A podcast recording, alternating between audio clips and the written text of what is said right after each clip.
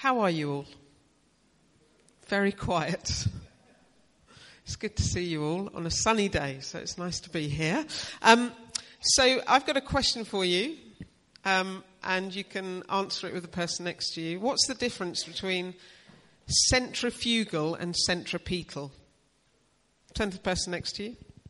See what they say. Anna, can we... is this on mine?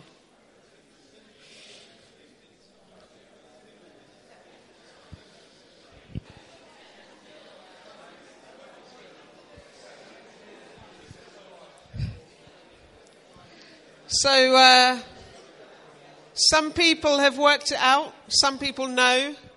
Did anyone ever go on a centrifuge at a fun fair? Yeah?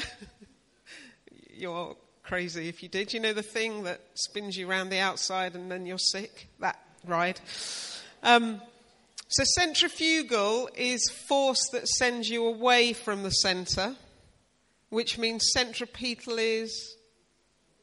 yeah, brings you in. Now, I think there are people who we react to, and we can. It's either like centrifugal or centripetal. Have you ever met someone who you think, I want to run a mile right now? If that's me, if you could just gently tell me that after the service, that would be great, rather than actually running away from me. It would be just nicer for me. We have people, don't we, that we meet who we are attracted to. Their whole lives are like, oh, yeah, wow, I just want to be near them. I want to be like them. I want to be in their presence. And there are other people who go, well, if I just walk this way, then they won't notice that I've kind of noticed to ignore them, that kind of thing. I sometimes call them Death Eaters, but that would be a bit unfair. We're talking about these 9 habits. How do we become the kind of people that are Christ-like, who draw others in by the very nature of who we are? How do we become the kind of people who are just so, yeah, you just want to be with? How do we do that? There's a friend of ours, a guy called Brian McLaren. Some of you will have read some of his stuff. And he says this about developing character. He says, you can't take an epidural shot to ease the pain of giving birth to character. So these 9 habits that we're talking about, and I know nothing about that because I've never given birth, but I think there are people in the room right now going, oh, if only I'd had one. When we're talking about these 9 habits, there's no quick fix to becoming the kind of people we want to be. There's no quick fix. In the summer, I was on a flight. Well, I had to go on 2 planes on one journey. A flight from London to Toronto and then Toronto to Los Angeles. And I had to get from the plane which had landed late at Toronto to the flight to get to LA in an airport that's very long. And so I gathered all my stuff up when the plane landed. And you know when you really want to get off a plane and everybody else is taking so much time to get their stuff out of those overhead lockers and everyone's in the way. And you just want to push them out of the way and run. And I was like, do you not realize I need to get another flight? But you have to take your time. And then as I was running through the airport, which is very long, and discovered, you know, those moving walkways that there normally are weren't working. Pleasing.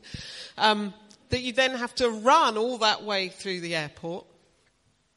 And then, of course, because you're entering another country, there's a whole other deal that has to go on, which is you get your papers checked, and then there's a whole load. And it's fair to say that if you're trying to get into America, that can be slightly complicated. They check you out quite seriously.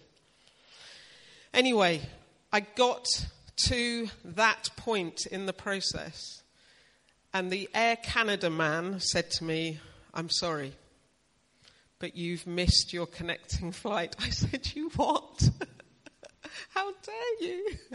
No, I didn't. I wasn't. I mean, inside I thought that, but I said, really, have I? Is there any way you can get me on that flight? He said, no, you'll have to get the one tomorrow morning. I said, no, I can't. I really need to get there tonight. And he said, just sit there and wait. 10 minutes later, he just turned to me and he said, you've got to run with me. Run with me through the airport. So I follow this Air Canada man. We're pushing people out of the way.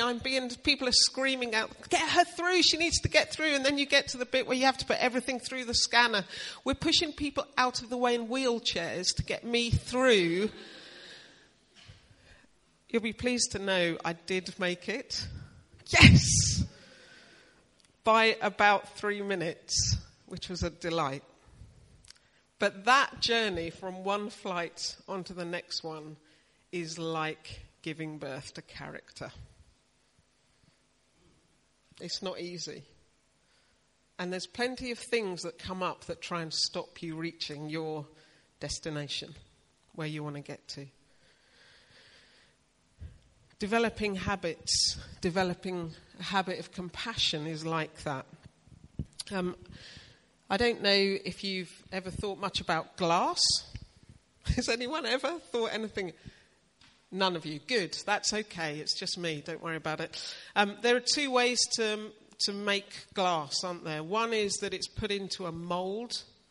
So the liquid is poured into a mould. And the other that it's held by a master craftsman who blows his breath into it. And it takes its own unique shape. And as we think about the habits, and as we think today about compassion, as we think about what it is that's shaping us, we need to ask that question of ourselves, don't we? What is it? Who is it that's shaping us? God offers to breathe his life into us. Or we can just fit a mould that's shaped by someone else.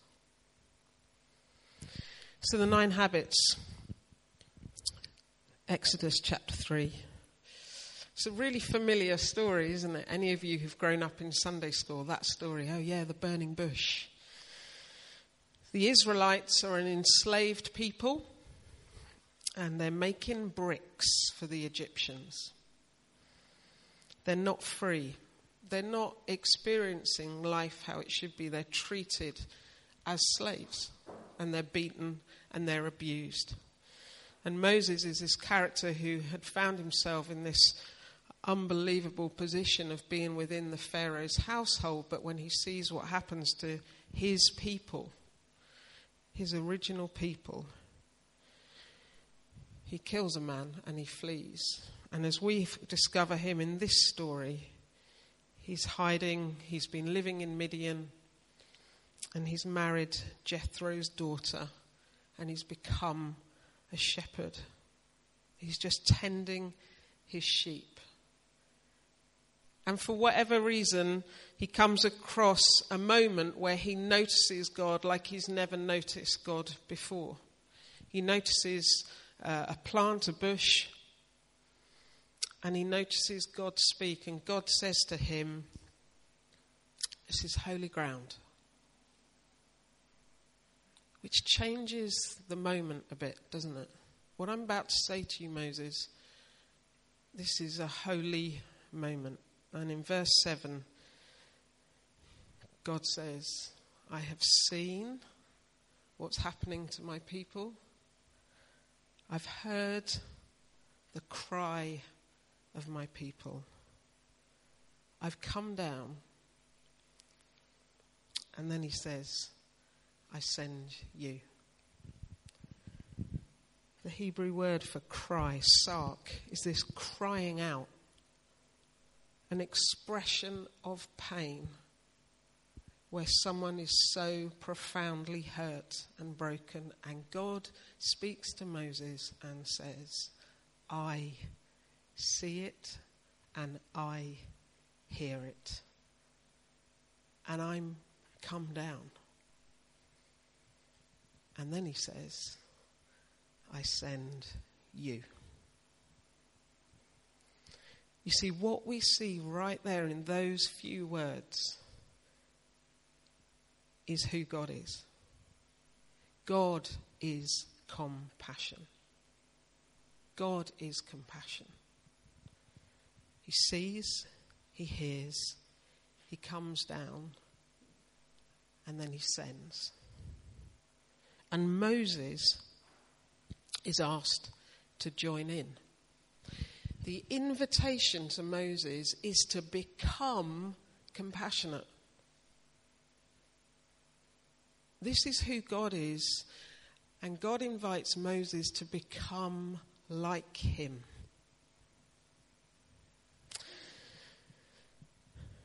Knowledge is just a rumor until it lives in a muscle.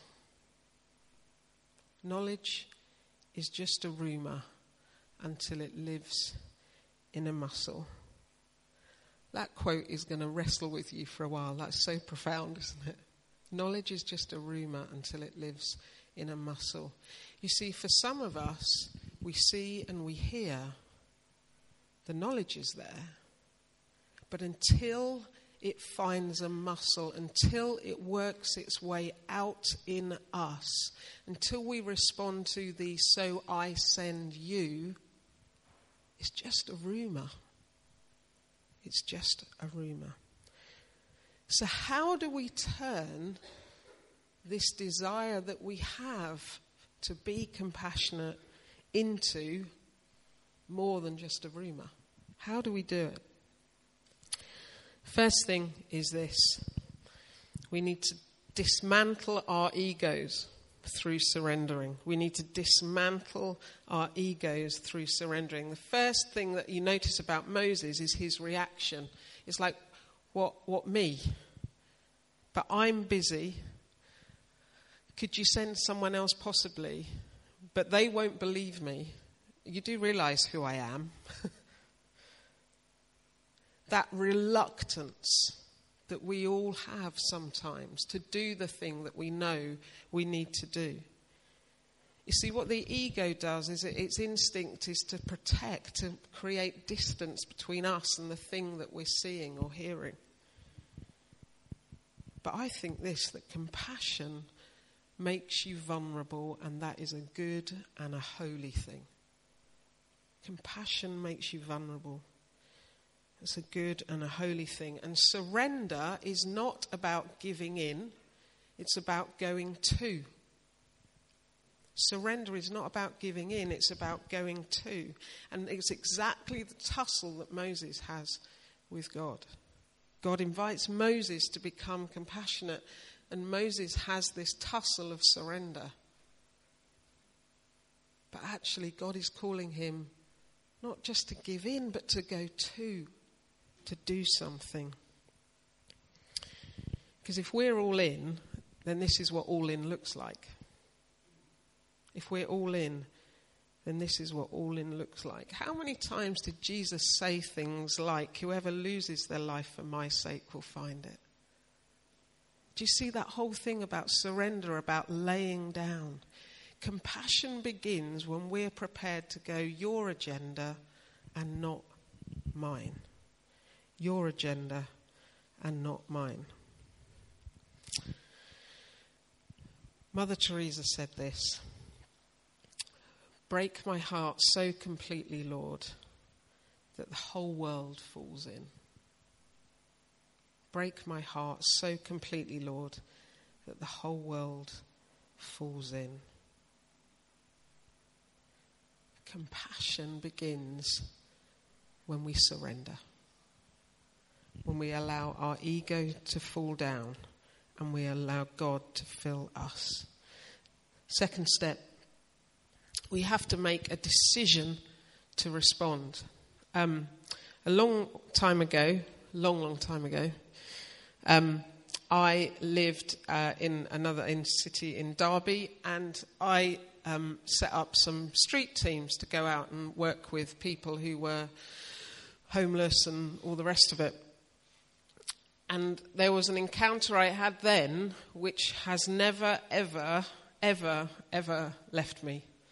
and it lives with me every day as I walk around the streets of London, particularly when I see people asking for money, sitting on the pavement.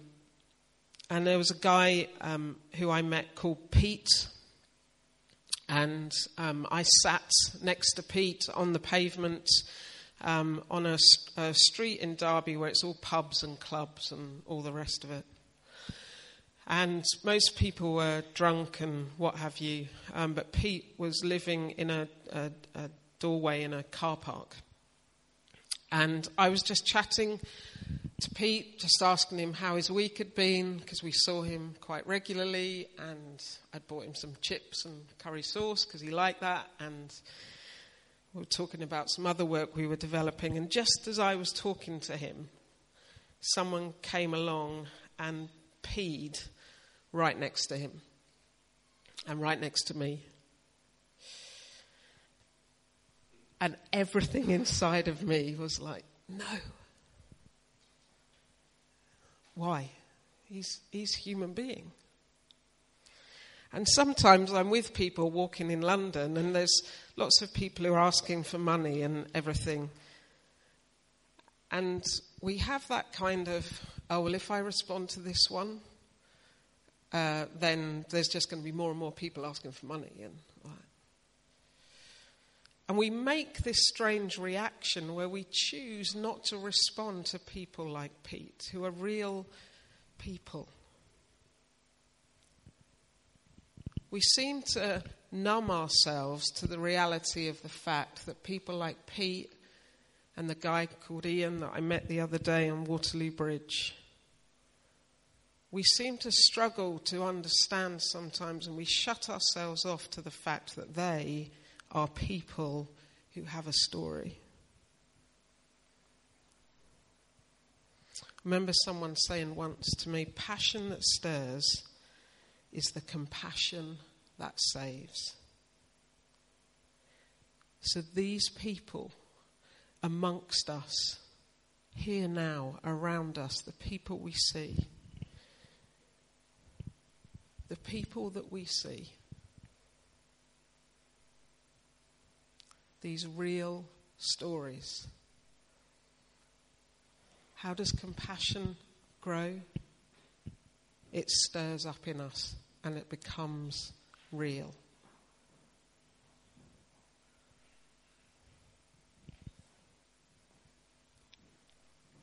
This picture of this little boy, I can't even put the full picture up.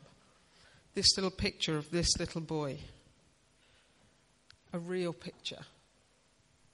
Why did we respond? Well, there's a neuroscientist called Paul Zak who says this, that when we as human beings hear a story, it causes something to happen in our brains. When we hear a story about someone, a story that has a beginning, a middle and an end, there's something is released in our brains. Two chemicals, cortisol and oxytocin. Did you know that? There you go. And what those chemicals do is they cause reactions in us which are about connecting, empathizing, and making meaning. So we need to respond to the stories of people. And as we do that, compassion is stirred in us. And God told Moses a story. I've seen, I've heard, and I'm coming down. And every time we encounter Pete or Ian or someone in our lives who needs to know that God is on their side, something is stirred in us and we can make our response. Compassion asks us to go where it hurts, to enter into the places of pain, to share in brokenness, fear, confusion, and anguish. Compassion challenges us to cry out with those in misery, to mourn with those who are lonely, to weep with those in tears. Third thing, compassion requires proximity. You can't be compassionate at a distance. You can have empathy at a distance, but you can't be compassionate. You can have sympathy at a distance, but you can't be compassionate. And what compassion does, it's about being involved in the mess and the mud, and it leaves a mark on you. Rose now thinking, who's going to be doing the cleaning up afterwards? You can't be compassionate at a distance. It gets under your fingernails. Compassion requires us to be close to what's happening. That's why in the story, God says to Moses, I've come down. He hasn't stayed away, he's come in. You can't be compassionate in a, and exist just in the virtual world and ask somebody, how are you? Compassion says, how are you? I choose to be with you. Compassion is not about our convenience. It's about our proximity to people who need us.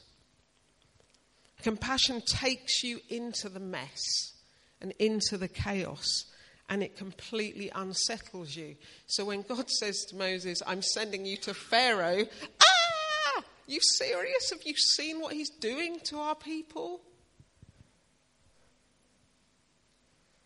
Compassion takes you into the mess.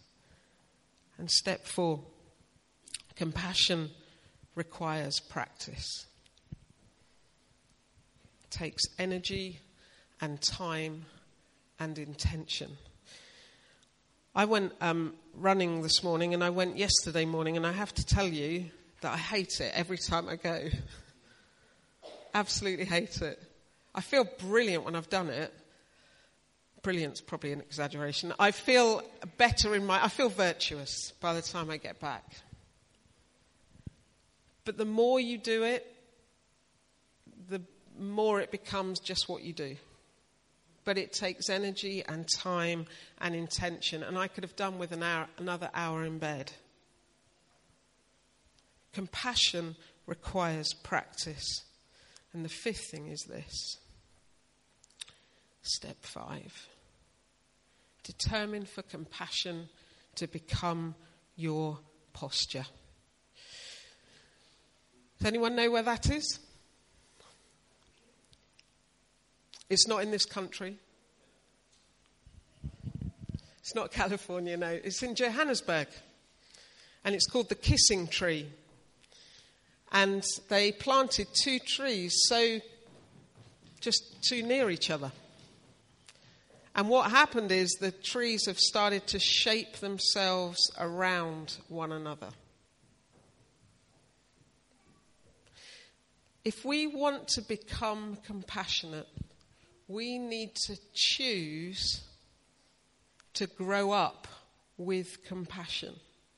We need to allow ourselves to be shaped around what compassion looks like until it becomes our shape. Just like these trees, they grow up round one another and they take on the shape of each other.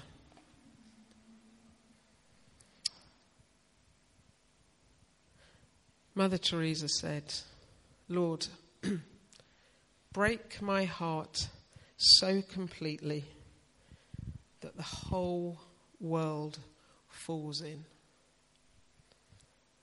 God said to Moses, I have seen and I have heard. I come down and I send you. So if we are to be people who practice compassion and become compassionate, then that has to be our prayer as well. Which in summary goes, mess me up so that I might respond. Mess me up so that I might respond.